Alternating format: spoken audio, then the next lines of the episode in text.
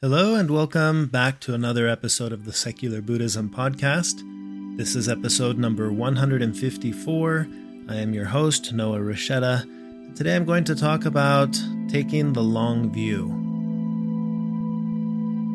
Keep in mind, you don't need to use what you learn from Buddhism to be a Buddhist. You can use what you learn from Buddhism to just be a better whatever you already are.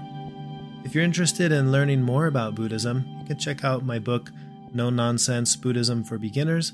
It's available on Amazon, or you can also start out with the first five episodes of this podcast.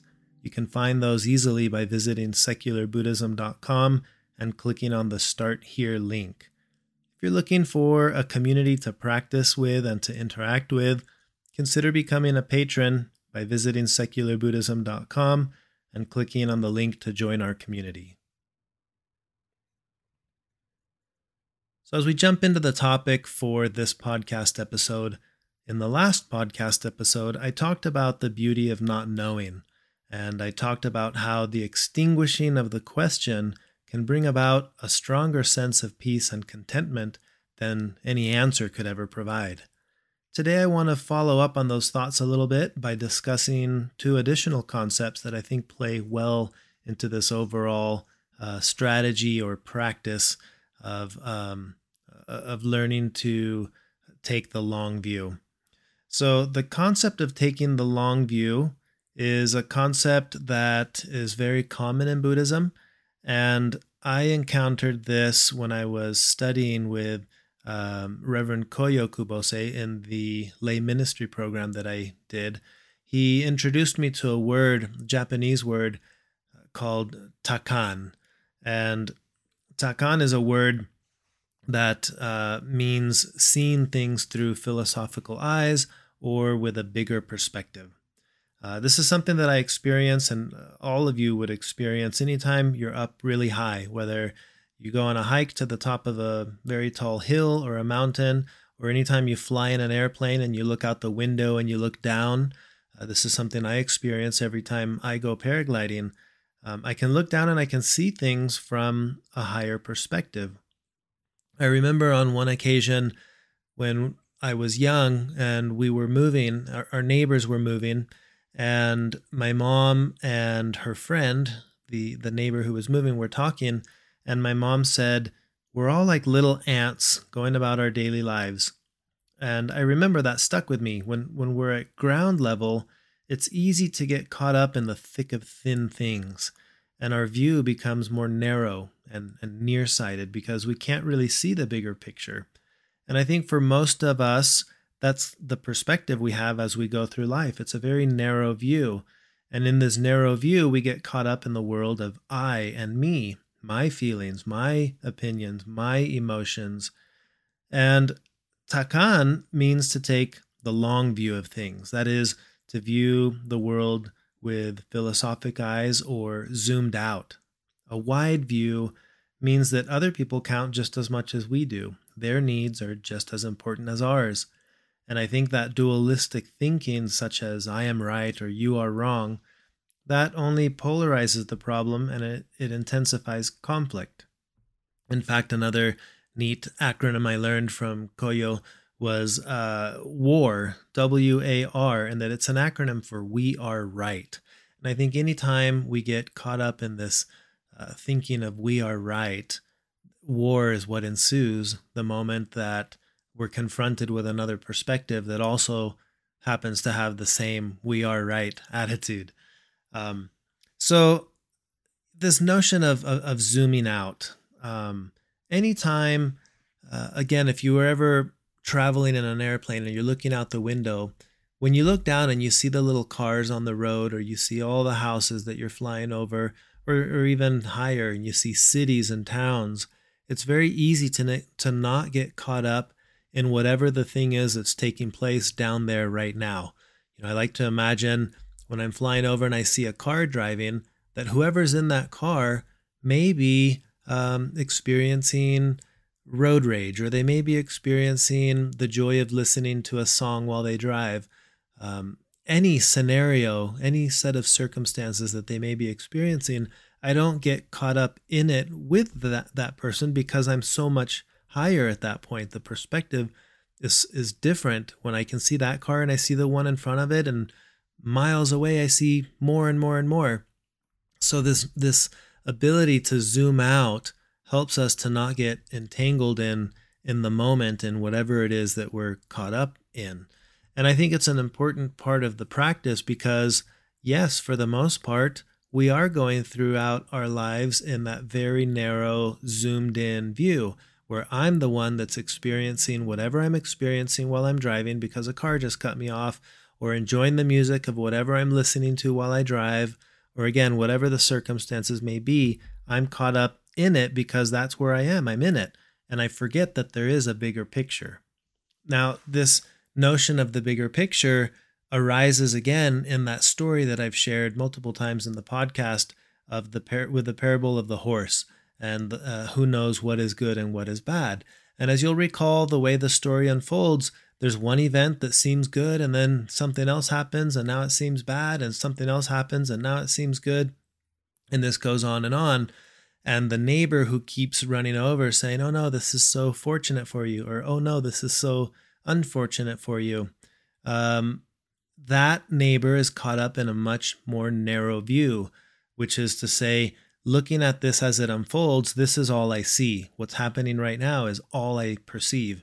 While the old farmer has um, a, a more zoomed out perspective who says, well, who knows what is good and what is bad? Because that perspective says, well, it's not just this. We don't know what this will cause. And in Buddhism, there's this notion that this is because that is. Well, I may know what this is, but I certainly don't know what that is when I recognize the interdependent nature of things, I recognize that there's a very big, complex picture of interdependent uh, things taking place. And however I perceive this moment, the one that's happening here and now to me, I can't understand um, too far out the repercussions of what this means down the road. Uh, so, so it allows me to have an open mind with curiosity to see how is this going to unfold? What happens next? And this could be i mean you can apply this to anything. Uh, I, I, imagine somebody um, who is survive trying to survive in the in the ocean a shipwreck you know as intense and as difficult as that situation is they may survive it and uh, later be able to write a book about it now i'm not saying that uh, things aren't good or aren't bad. You know, you could also be shipwrecked and die. All I'm trying to say is that we are completely unable to see the full big picture. So the practice is to at least zoom out a little and not get so caught up in the moment as it is because I don't know what happens next. And I think that is the powerful part of the story of the parable of the horse is that we don't know what's coming next. Now, I think it's also easy to get caught up in the mindset of, well, it doesn't matter what happens next as long as it ends on a good note. Uh, this is a view that I think we've adopted in our society, which is um, as long as it, the story ends uh, on a good note, then it's a good story. And we need to be careful of that because the, the nature of reality isn't that things end up well, the nature of reality is that things come together and things fall apart, as Pema Chodron often says. So when we understand that, we realize it's not about ending on a on a positive note where things end well. It's just about recognizing that the the song goes on and things come together and then things fall apart and then things come together and then things fall apart and that's the nature of reality. Things come together and things fall apart. And taking the long view is recognizing that whatever moment I'm caught in, whether it's a moment of things coming together, or usually when we really think about these things, we're thinking about them when things are falling apart. It's important to recognize this isn't the end. I don't know what comes next. I don't know what comes out of all of this. This is, uh, and this will influence whatever that is. And I don't know what that is going to be. That's the the, the future uh, moment that will arise because of the present moment. So I think it's it can be a very beneficial practice to take the long view and to try to see things uh, with a, a more zoomed out perspective. So, the other notion I wanted to tie into this overall discussion or this overall thought process is the notion of, of, of not too tight and also not too loose. I've talked about this in the podcast before, and there's a well known story of a, a lute player or a sitar player. It's kind of like a uh, like a guitar who was discouraged with his meditation practice, and he went to the Buddha to ask for instruction. And the Buddha asked, What happens when you tune your instrument too tightly? And the musician said, The strings break. And then he asked again, Well, then what happens if you if, if you leave the strings too loose? Well, when it's too loose, no sound comes out. And uh, the string produces a, a tuneful sound if it's uh, not too t- when it's not too tight and it's not too loose. And the Buddha said, "Ah, that is how you practice, not too tight and not too loose. So, this is a notion uh, that comes about over and over in Buddhist thought not too tight, not too loose, or sometimes expressed as finding the middle way, not, not too far to this direction and also not too far to that other direction. I like the visual analogy of an instrument and the, the strings being either too tight or too loose. My son uh, plays the cello, and I've noticed um, sometimes, no matter how you tighten the the strings, even if they're just right, if you don't know how to play the cello, the sound isn't too pleasant on the ears. But with time and with practice, it becomes a, a pleasant thing. My son's been playing for years now, and he can play some songs that are very enjoyable to listen to as long as the instrument is tuned properly.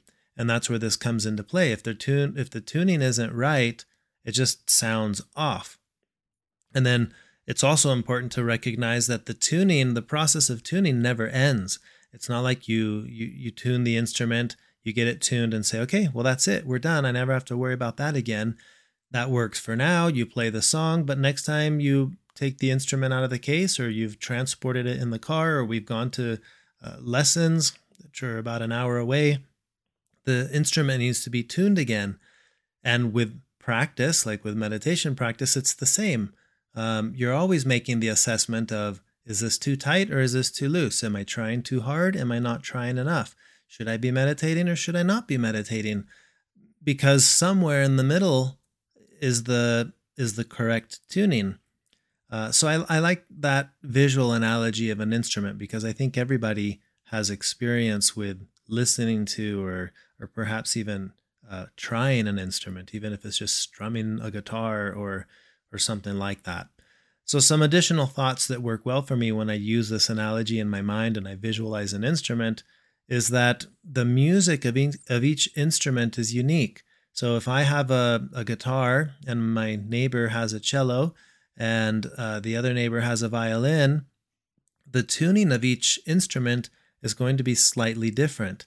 So, it would be unskillful for me to expect that my tuning is the same appropriate tuning for uh, the neighbor that's on a completely different instrument.